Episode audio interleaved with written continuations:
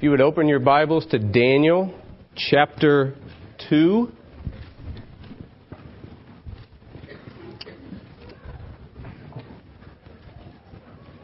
Daniel chapter 2.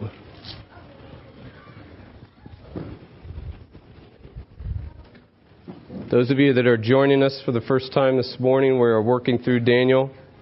We have spent three weeks in chapter 1, probably do the same in chapter 2. Some of you, uh, some of us, I should say, were at the CareNet banquet this past Tuesday.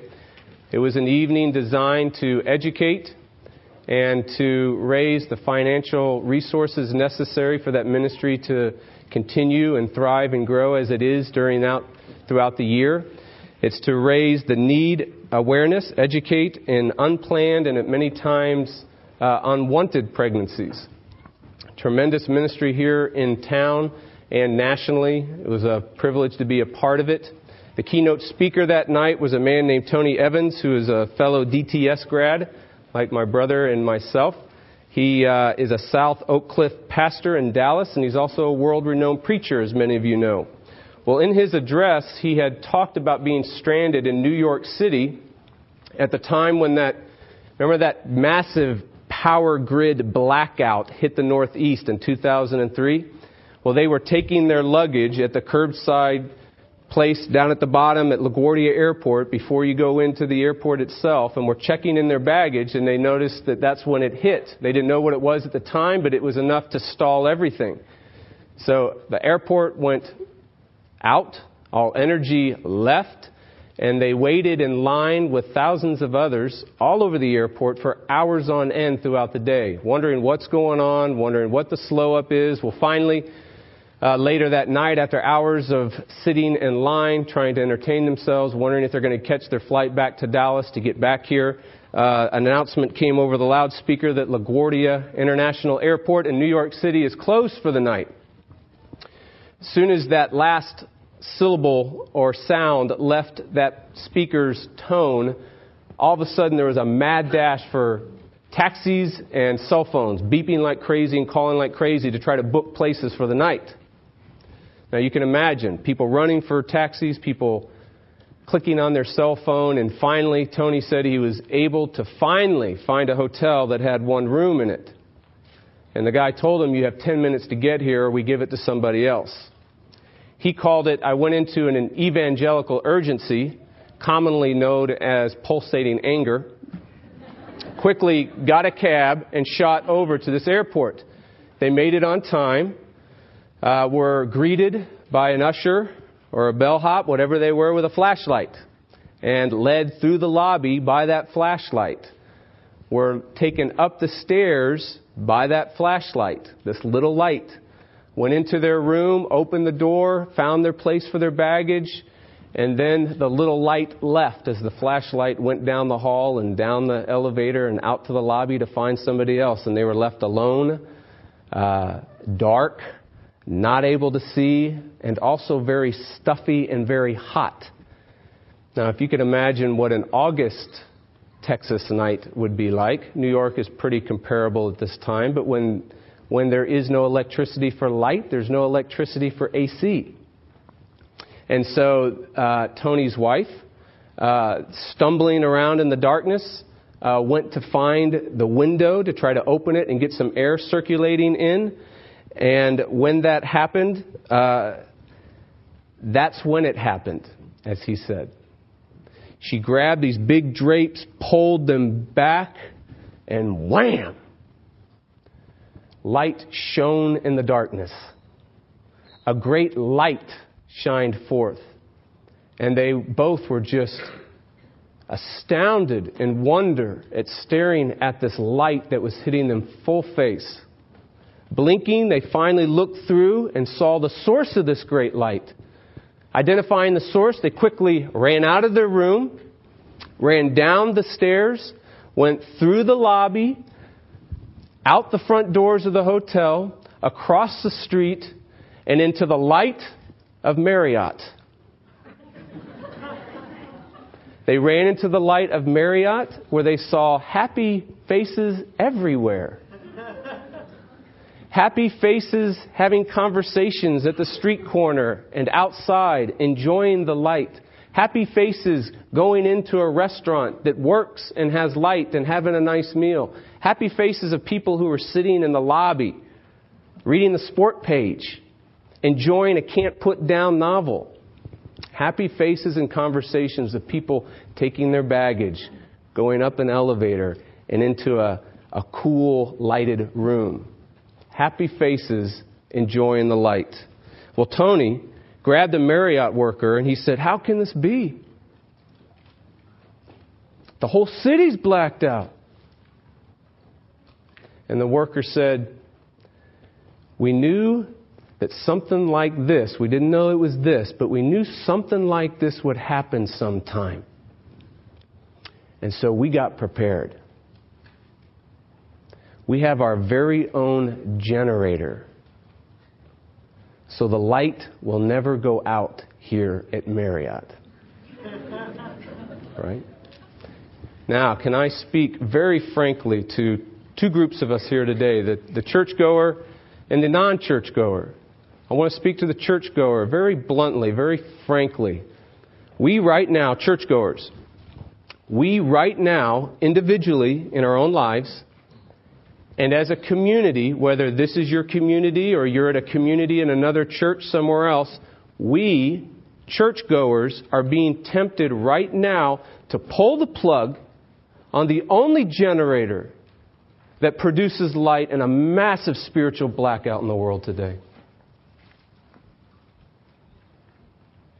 we're constantly tempted to reach over and pull the plug on the light of God's Word.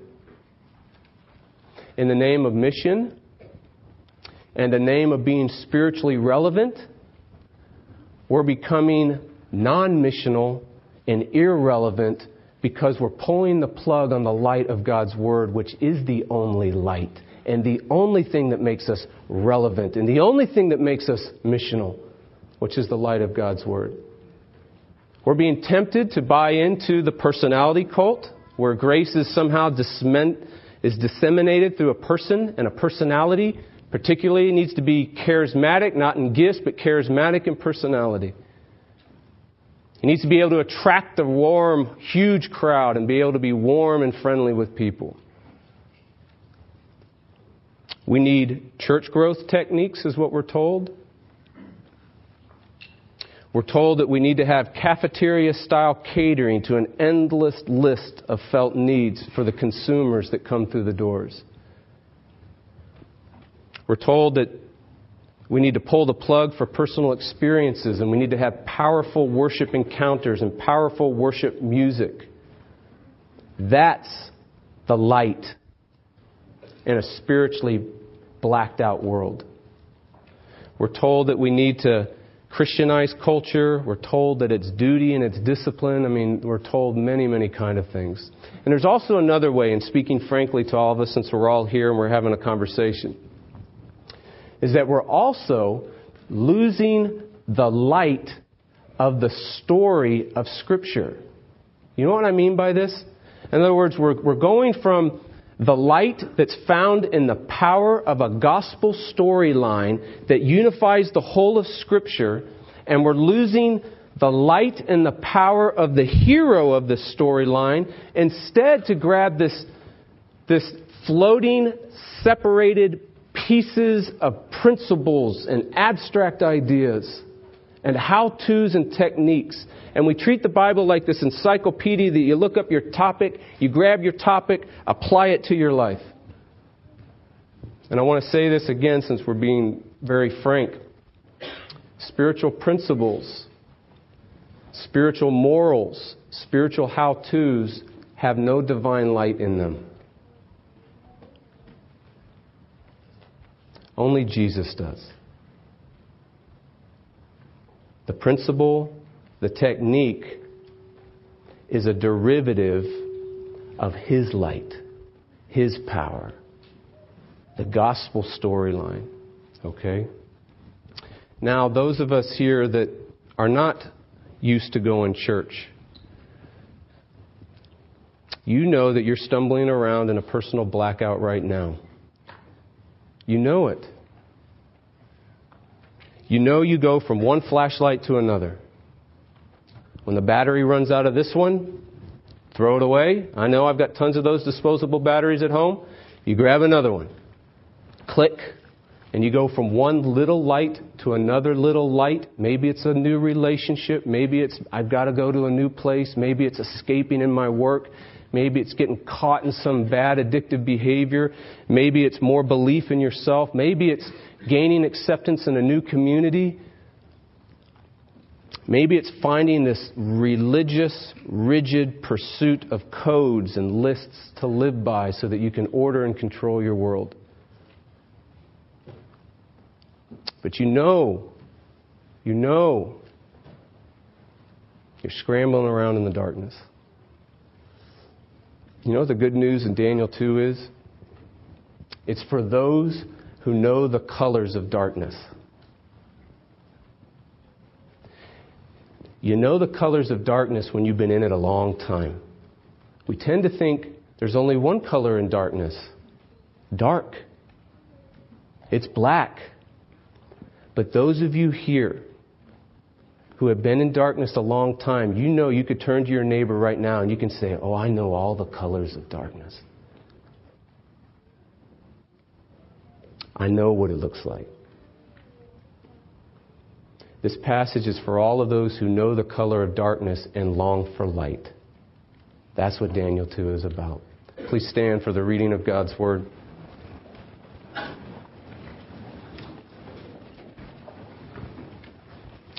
We're going to look at verses 1 through 30, so it is long again, like chapter 1 was for us, so stand as long as you can bear it. In the second year of the reign of Nebuchadnezzar, Nebuchadnezzar had dreams. His spirit was troubled, and his sleep left him. The king commanded that the magicians and the enchanters and the sorcerers and the Chaldeans be summoned to the king to tell his dreams. So they came in and they stood before the king. And the king said to them, I had a dream, and my spirit is troubled to know the dream. Then the Chaldeans said to the king in Aramaic, which is an interesting switch, O king, live forever. Tell your servant the dream, and we will show the interpretation. The king answered and said to the Chaldeans, The word from me is firm. If you do not make known to me the dream and its interpretation, you shall be torn limb from limb, and your houses shall be laid in ruins. But if you show me the dream and its interpretation, you shall receive from me gifts and rewards and great honor.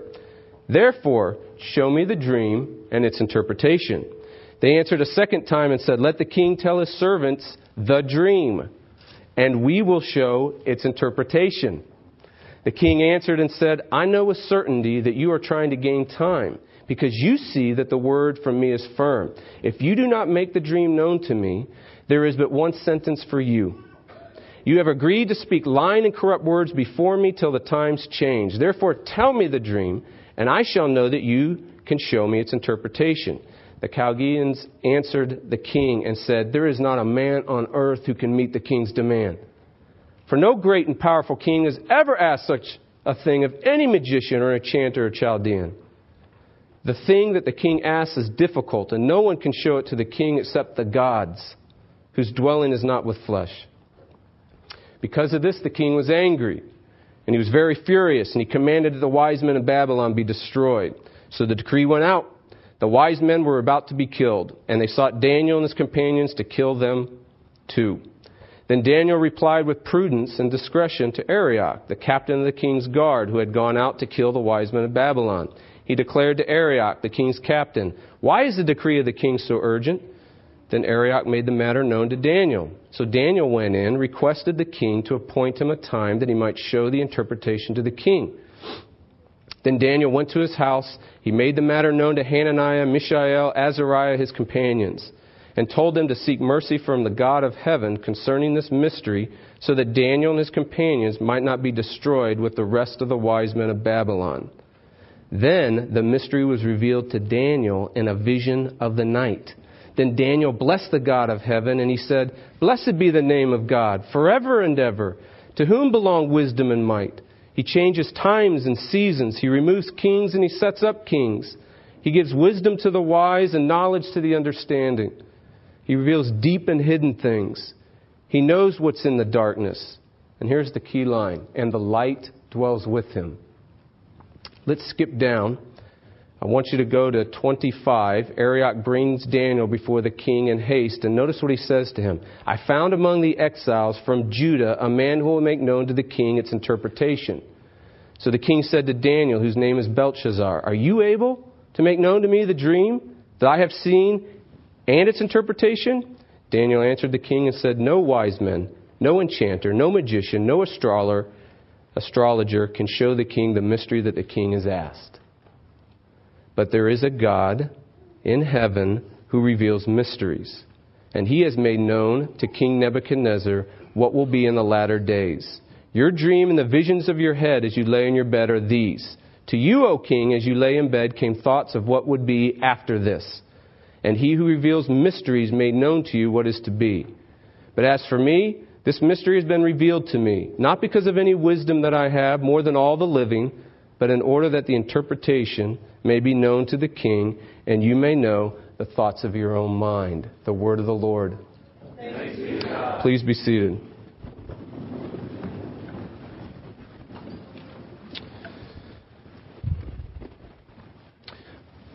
O oh Lord, we do acknowledge that you and in you alone dwells light. And so, Lord, help us in our darkness. Even now we live in darkness. We dwell in darkness. And you live in light. We need your light. And so, O oh Lord, would you shine the light of the glories of Christ into our hearts that we might see him and by seeing him become like him and we ask this in Jesus' name. Amen. Now, about 2,600 years ago, there was a massive, massive blackout that hit one of the greatest empires of all time. It came on the heels of probably the greatest empire of all time, which was David's empire. This massive blackout started with probably, outside of David, the greatest pagan king of all time, and swept through one of the greatest cities of all time. We're talking about the Babylonian blackout. 2,600 years ago. Look at verse 1. Here's where it started. Second year of the reign of Nebuchadnezzar. Nebuchadnezzar had dreams. His spirit was troubled. His sleep left him. What's fascinating about this is that Old Testament scholars say it's a common ancient Near Eastern belief that when, meaning common, meaning from high officials down to the laborer out in the field. Everyone in the kingdom understood this common belief. And that was this that if a king had something extraordinary happen to him, it didn't just reside or had implications for the king alone. If the king had something extraordinary happen to him, it had binding implications for everyone in the kingdom. So when Nebuchadnezzar had this dream, it wasn't just a personal, private matter. It wasn't an issue of, well, you know, this year will I add 20 or 200 concubines to my fleet of wives? Uh, will my people love me? Will my people like me? How will I be remembered in history? When an extraordinary event happens like this to the king, it becomes global it becomes binding and personal for every single one in the kingdom. And that's why there's verse 2. That's why he gets up immediately and he calls the professional elite interpreters into his presence. What he's doing, is one commentator said, this is a focus group consultant. These are the trend spotters. These are the spin meisters. These are the folks that were the worldview specialists in their day. They had a hand on the times. They were the ones that when, when they declared it so, it was so. In other words, when someone was looking for meaning in the present realm, these guys would come forth and say, This is what it means. I declare this to be the meaning of what's happening. And when they would come and be asked about things into the future, future directions, they were approached and they would declare what the intent or the direction of the future meant. These guys were the, the worldview elitists. They were specialists professionals in interpreting reality in that day. And so this close connection obviously lands in their life and lands in the whole kingdom. And that's why everybody seems to be getting stressed out about it. Because look what happens in verse 5. The king answered and said to the Chaldeans, The word from me is firm. If you don't make it known, you'll be torn limb from limb. And not only that, I'm going to level your house. I mean, you, you, think about that. Well, if you torn me limb from limb, I don't know if I really care about my house. But I get your point, right? High stress. Why? Because Nebuchadnezzar is going against the common practice in the ancient Near East. The common practice is, O king, tell us your dream. We'll give you the interpretation. O king, what was the content of your dream? And then they pull out these thick scrolls and they unroll these scrolls of dream interpretation.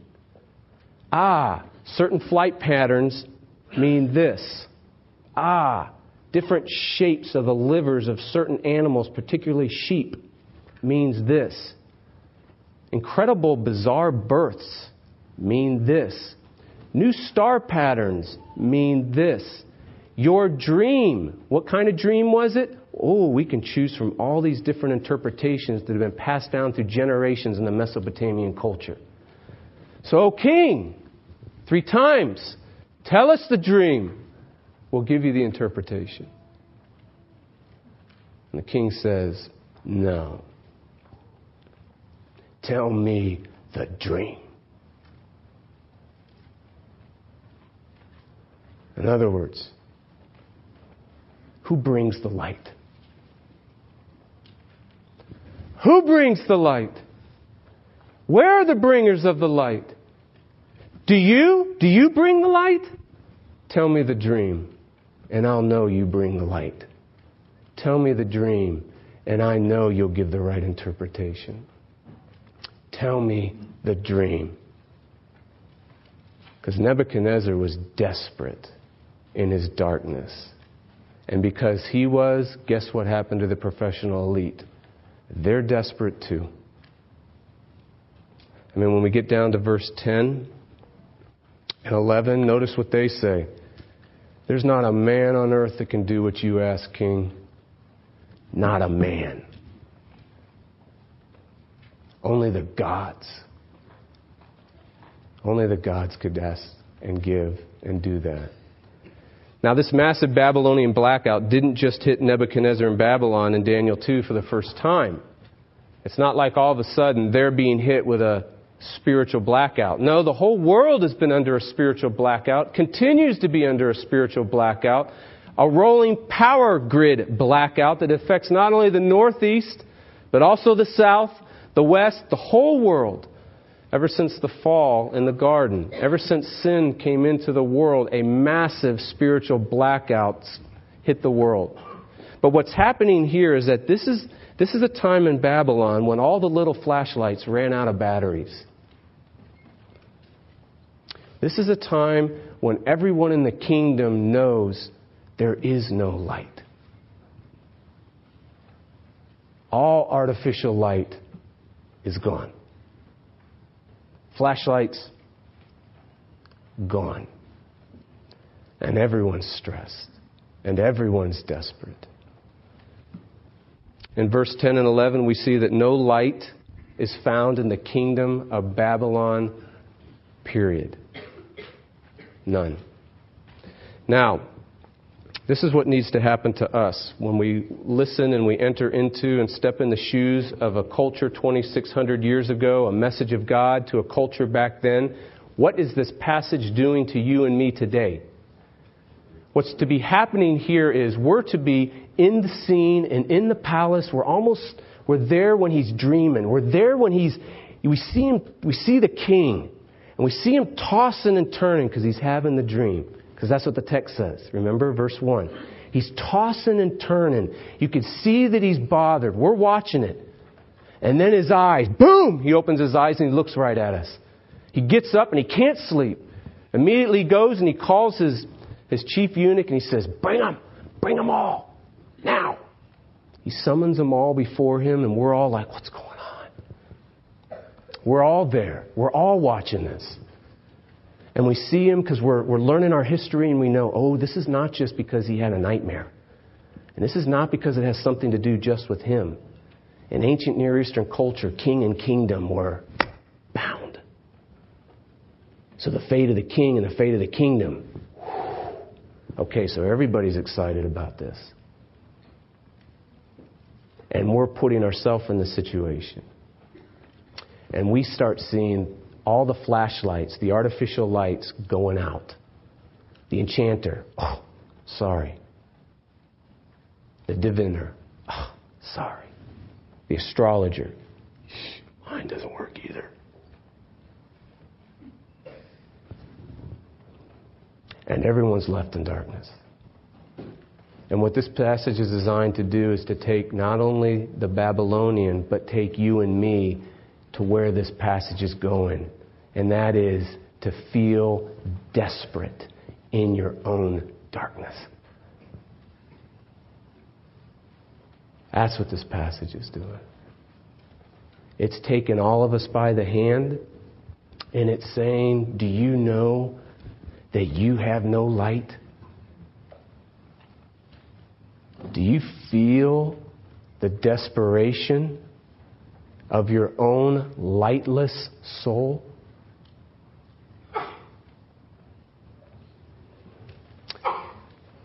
Look at verse 22 and look at the third line.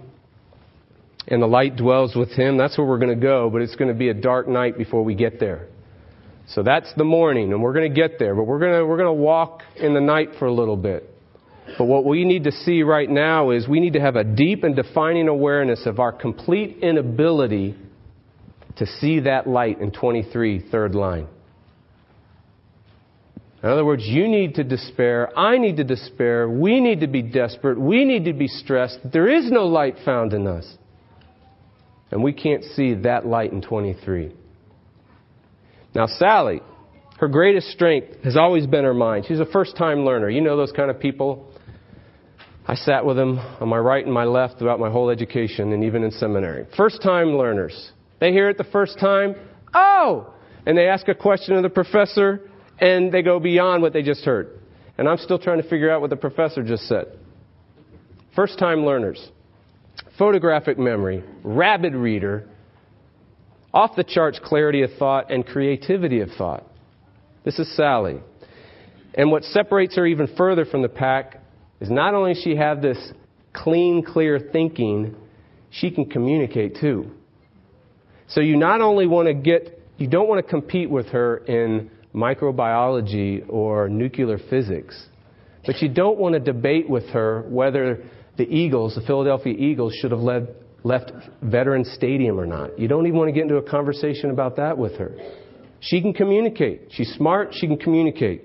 To Sally, though, the reliability of the Bible and the claims of Christ are like a folksy fairy tale from faraway lands.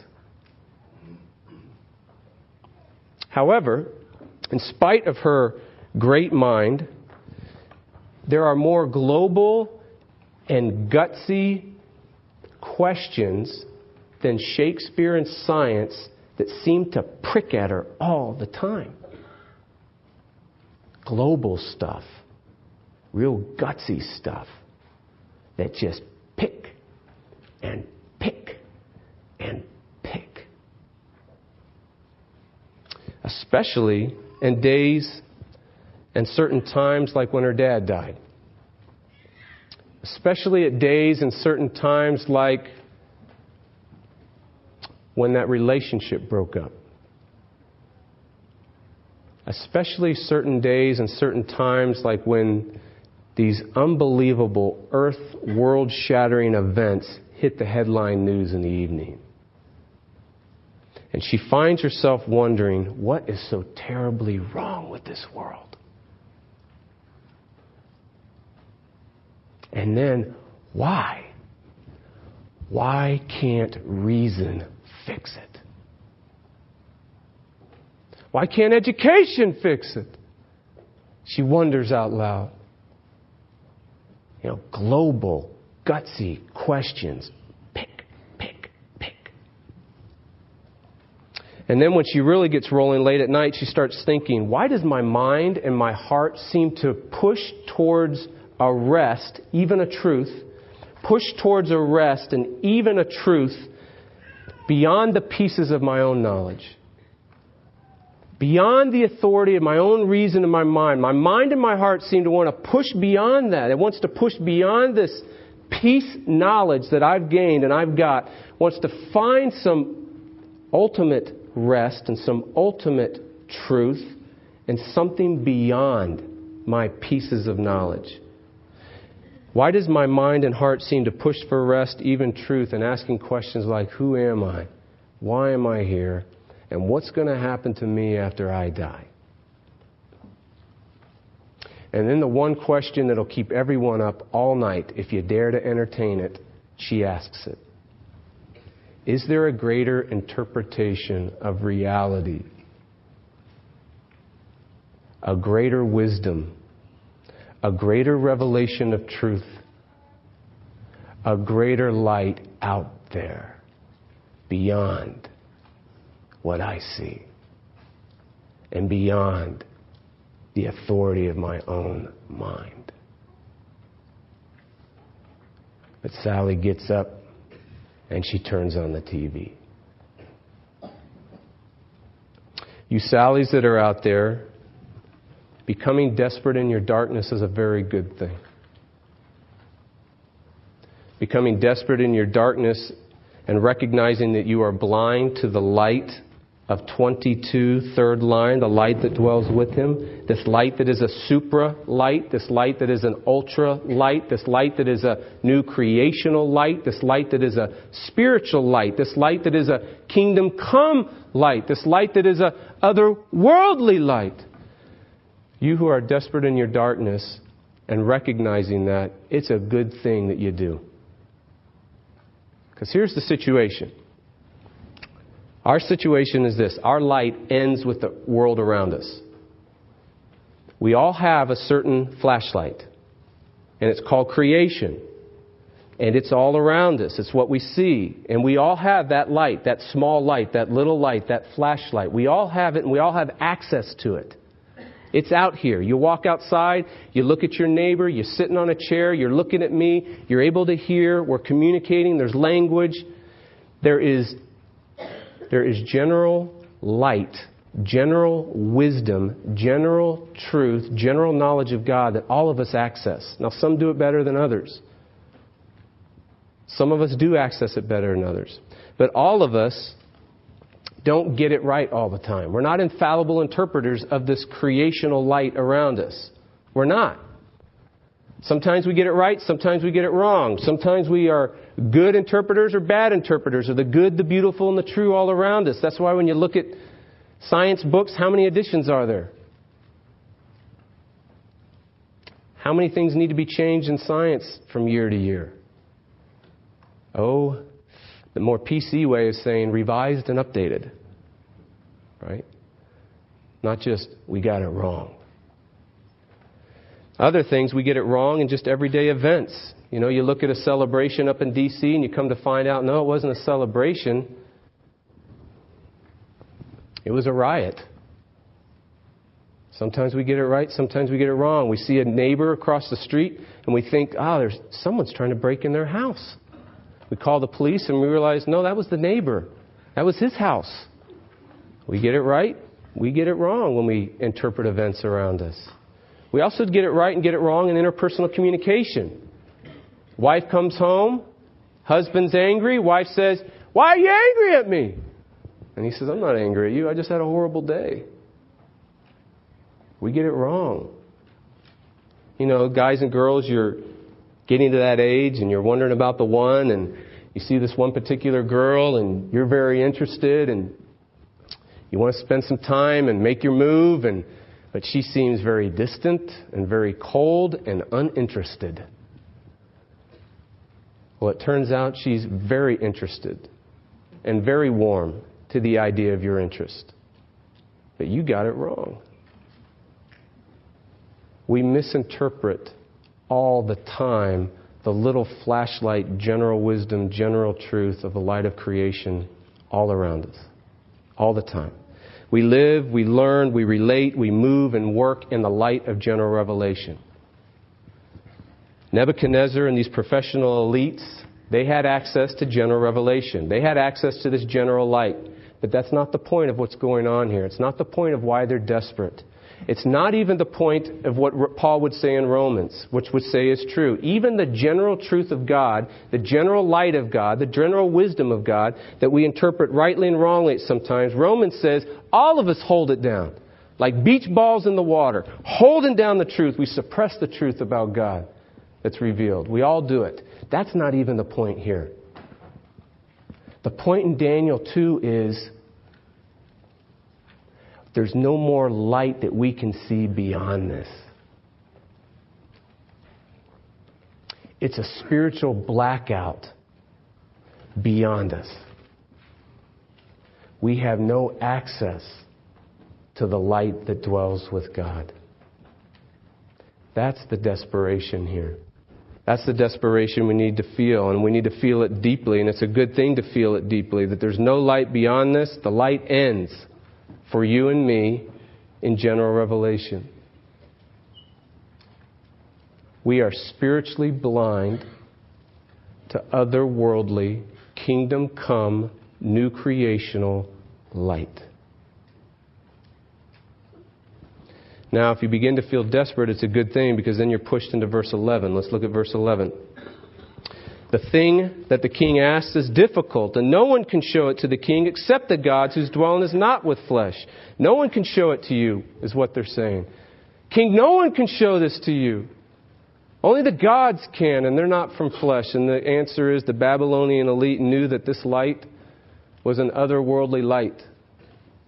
That this light was a light that only the gods could reveal. That this light was not from flesh. So if they were from Texas and they came up to light, they'd say, You ain't from around these parts, are you, boy? This is a light of another kind. And there's no access to it. And they know it. And when you begin to get desperate in your darkness, you're pushed into 11 and you begin to see that there is a light that comes from God that He alone can give. that it must be someone who's not of flesh. That God must give the light in our darkness. So only God gives the light in our darkness, and we never move beyond this. It doesn't matter if you're a believer or an unbeliever. We never move beyond the point that God alone gives the light. If you're an unbeliever, you never move beyond. You're spiritually blacked out. You have no access to this other light that comes from God. Only God can give it. That's the point. And believer, in your state and in your affairs and whatever's going on in your life, whatever your spiritual darkness is, it could be your sin and it could be your struggle with temptations, it could be your need for strength and endurance, it could be your power to be able to obey, it could be a whole host of things. You never move beyond the fact that only God can give the light. So only God gives the light when our darkness is a foggy future. Only God can give the light when our darkness is we're feeling forgotten by God. Only God can give the light. Now, the application here immediately for us is this we need to humbly admit this. Humbly admit this. In other words, you say stuff like this. When you begin to get desperate in your darkness, you start saying stuff because you get humble and you start saying, Oh God, I dwell in darkness. You live in light. I need your light. I dwell in darkness. You live in light. I need your light. Only you can give it. And you humble yourself before Him. And that's a good thing. So when you get desperate in darkness, you're pushed into verse 11 and you start realizing that only God brings the light. He's the bringer of the light. He alone can do it, and He alone does do it. But how do you know? How do you know that God will hear you when you call upon Him to give you light? And that's what we're going to end with. How do you know that? How do you know you call out to God right now? I need light. I know that I dwell in darkness. How do you know He hears you? How do you know He answers you? How do you know He's going to bring the light? How do you know that? Well, I want you to look at verse 22 again. Look at the third line. The light that dwells with God. We've got to ask ourselves, what kind of light is this? Because the answer is found in there. What kind of light is this? Now, the answer is found in the content of Nebuchadnezzar's dream. Now, you'll notice we didn't read 31 and on. There's a lot to go in this chapter. But the content of Nebuchadnezzar's dream, we're going to fully unpack in another sermon. Maybe we'll get to it next week or the week after, most certainly. But the point we need to get out of right now is the answer is found in what kind of light it is. And the answer is found in verse, let's look at verse 44 and 45. We didn't read it, but I want us to look over at it. Here's the answer. This is how you know that when you cry out to Him in your darkness, you know that He hears you. You know that He will answer you. You know that He'll bring the light to you. And again, what kind of darkness could it be? It could be all kinds of darknesses. If you're an unbeliever, you're trapped in your sin, you know that you have a death sentence hanging over you because of your sin, you call out to Him. How do you know He hears you? You're a believer and you're struggling in the darkness, and that can be in many types of colors stuff about your future, stuff about interpersonal relations, confusion. It can be everything from struggling with temptation to knowing that you lack the strength and the power to walk with God, all kinds of things. Needing wisdom, lacking direction. All right, let's look at 44. And in those days, in the days of those kings of God of heaven will set up a kingdom that shall never be destroyed, nor shall the kingdom be left to another people. It shall break in pieces all these kingdoms and bring them to an end, and it shall stand forever. Just as you saw that a stone was cut from a mountain by no human hand, and that it broke in pieces the iron, the bronze, the clay, the silver, and the gold, a great God has made known to the king what shall be after this. This dream is certain, its interpretation is sure. Did you catch that? This dream is certain, its interpretation is sure. How do you know? This dream is certain its interpretation is sure. There is the light of a redeeming king and his kingdom. And he comes and he rescues. And his mission is that he was sent into this dark world to bring light, to rescue those in light, so if you call out to him, I'm coming, he says. And how does he come? How bright is this light? Just look at it. Never be destroyed, never left to another people. Now, this is so ironic because this is everything Israel's experienced. Israel's experienced their king's been destroyed and left to Babylon. Jerusalem is destroyed, left to Babylon. The temple is destroyed, left to Babylon. Temple trinkets, destroyed, taken to Babylon. God is destroyed, left to Babylon. That's all they know. And they're hearing about a king that rides on light, and he's going to seize the Son of Man. And it will never be destroyed, never be left to another people. In fact, it shall break into pieces, verse 44, all the kingdoms of the earth and bring them to an end. Why? Because he's moving into the darkness. And when he moves, darkness breaks. I mean, this is sheer sovereignty. This is overarching authority. This is the kind of word that when he commands it, worlds are cast into being. And the kind of authority that when he comes, he shatters all frozen kingdoms. He breaks them all to pieces. It's like playing bowling with glass pins, and he's the rock that we see here, and it's shh, psh, everything's shattered. The other thing that's said here is that it stands forever. So there's no stumbling, there's no sitting ever. It's all standing. Everlasting security, everlasting happiness, salvation, joy, enjoyment of the light forever and ever. It stands. And notice too, the last thing about this light, it's a great stone cut from the mountain, verse 45. Now notice what it says about this stone. It's not cut from human hands. It's a stone that can't be made by self effort. It's a stone that can't be worked for. It's a stone that can't be built. It's a stone that can't be performed. It's a stone of grace. It's only given freely, unmerited, and in the midst of your demerit and your darkness. So, how do you know that the Lord hears your cries for His light? How do you know He's going to answer you? Because God sent this light into the world to defeat your darkness. That's why. And He hears all cries of those in darkness.